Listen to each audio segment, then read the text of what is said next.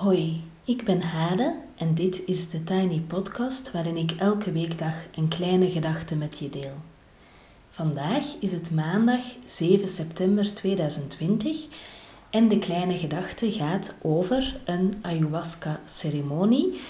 En het is een verhaal, geen verhaal van mezelf, maar het is een verhaal van Des. En Des ehm, heeft deze zomer deelgenomen aan mijn cursus Zomerverhalen.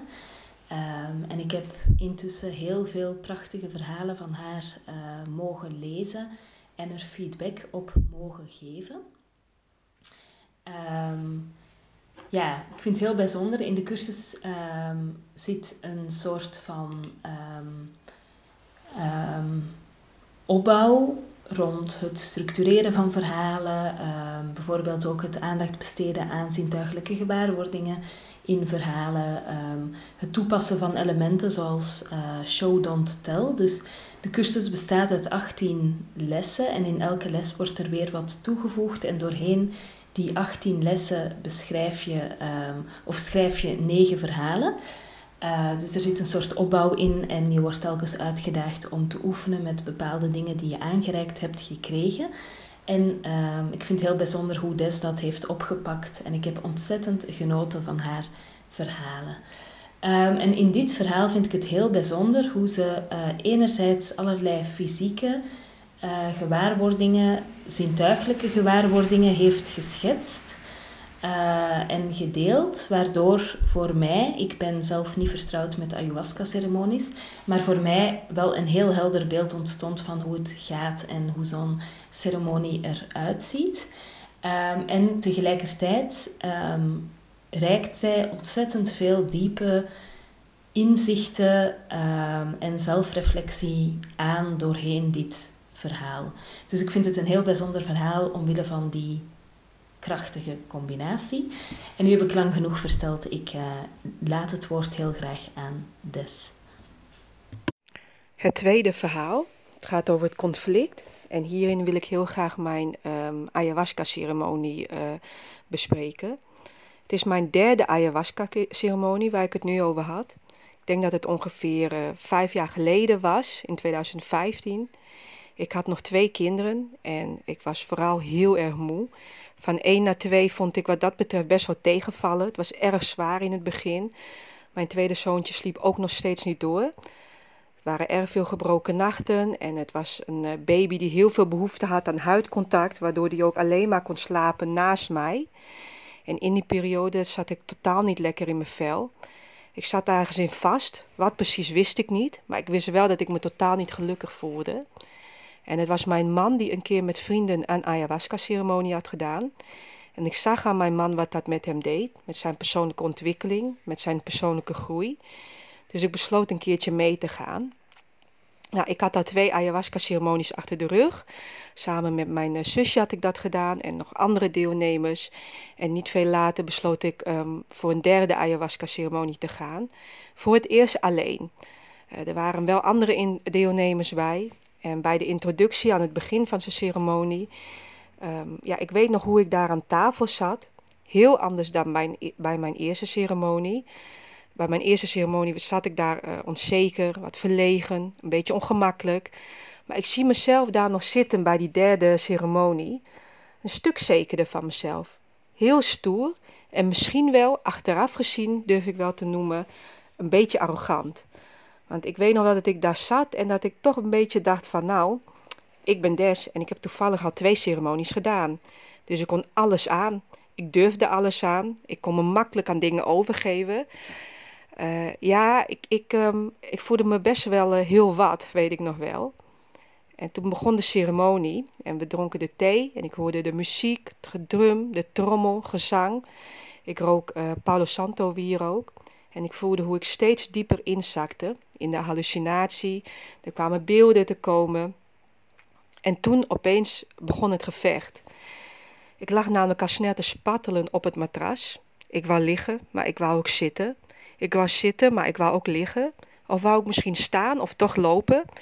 Ik wist het maar niet. Ik wist alleen dat ik er heel graag uit wou. Uit die ayahuasca-ceremonie. En ik wou dat het ging stoppen, alles. De muziek, het gedrom, die hallucinatie, het gezang. En ik keek om me heen en ik zag de andere deelnemers op hun matras liggen. Ik had het gevoel dat ik moest huilen, maar ik kon helemaal niet huilen. Ik voelde me heel misselijk, maar ik kon niet overgeven. Het enige wat ik wou is dat het alsjeblieft kon stoppen. Ehm, ik wou heel graag weten hoe laat het was, maar ik kon mijn arm nauwelijks optillen. Dus ik kon helemaal niet kijken op mijn horloge. Want ik wou heel graag naar huis. Ik, ja, ik, ik werd eigenlijk een beetje gek. En ik dacht dat ik dood ging zelfs. Of misschien wou ik dat wel. Zo graag wou ik dat het ging stoppen. Nou, je moet je voorstellen dat bij zo'n ceremonie de begeleiding altijd hartstikke goed is.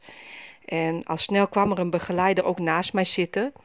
Ik voelde hoe hij een koud washandje op mijn voorhoofd deed, hoe hij mij aaide over mijn wang en mijn haren aan de kant deed. En dat hij zei: Rustig maar, doe maar rustig. Maar ik kon gewoon niet rustig doen. Ik was ja, lichtelijk in paniek.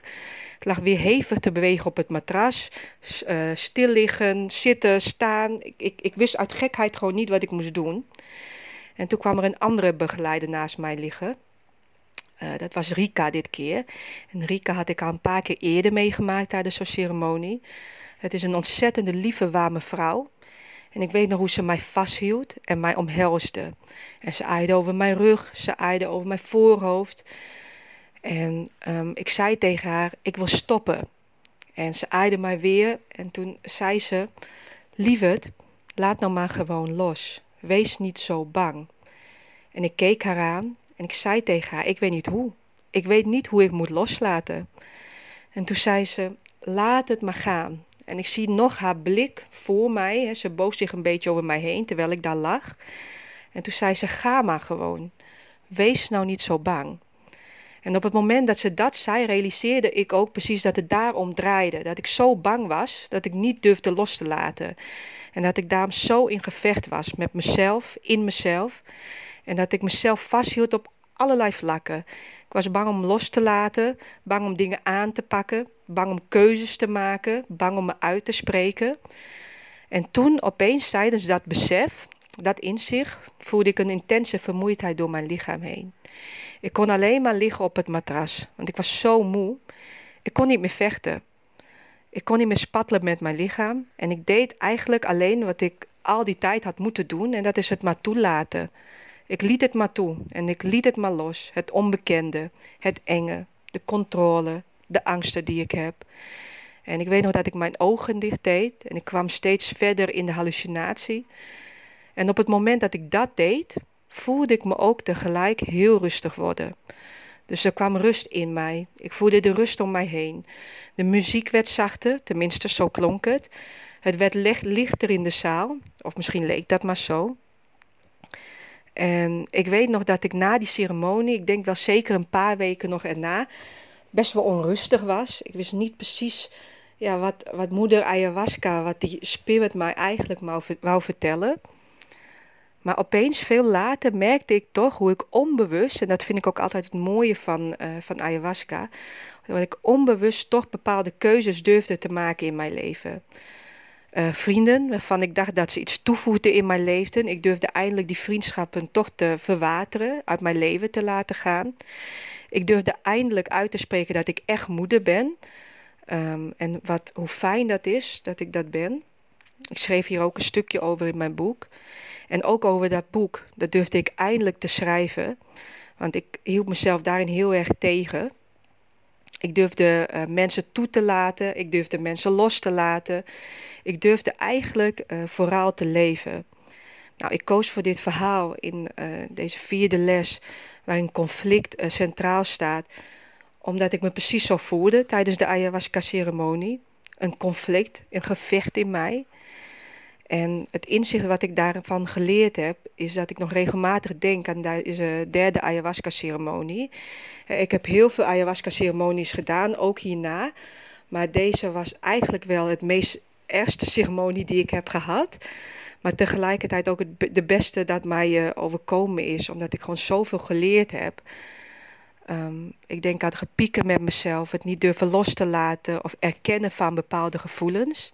En elke keer als ik dat juist maar toelaat, dus dat ik gewoon die kleine angsten recht durf aan te kijken, op het moment dat ik dat doe, voel ik ook weer licht.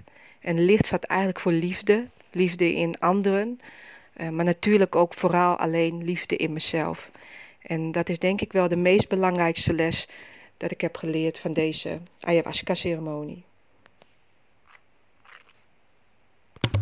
Tot zover de Tiny Podcast voor vandaag. Um, je kan me volgen op Instagram, TheTinyPodcast. En je helpt me door deze podcast wat sterretjes te geven op iTunes, een review achter te laten en of hem door te sturen aan iemand anders die er misschien ook graag naar luistert. Um, ik wens je een heel fijne maandag en heel graag tot morgen.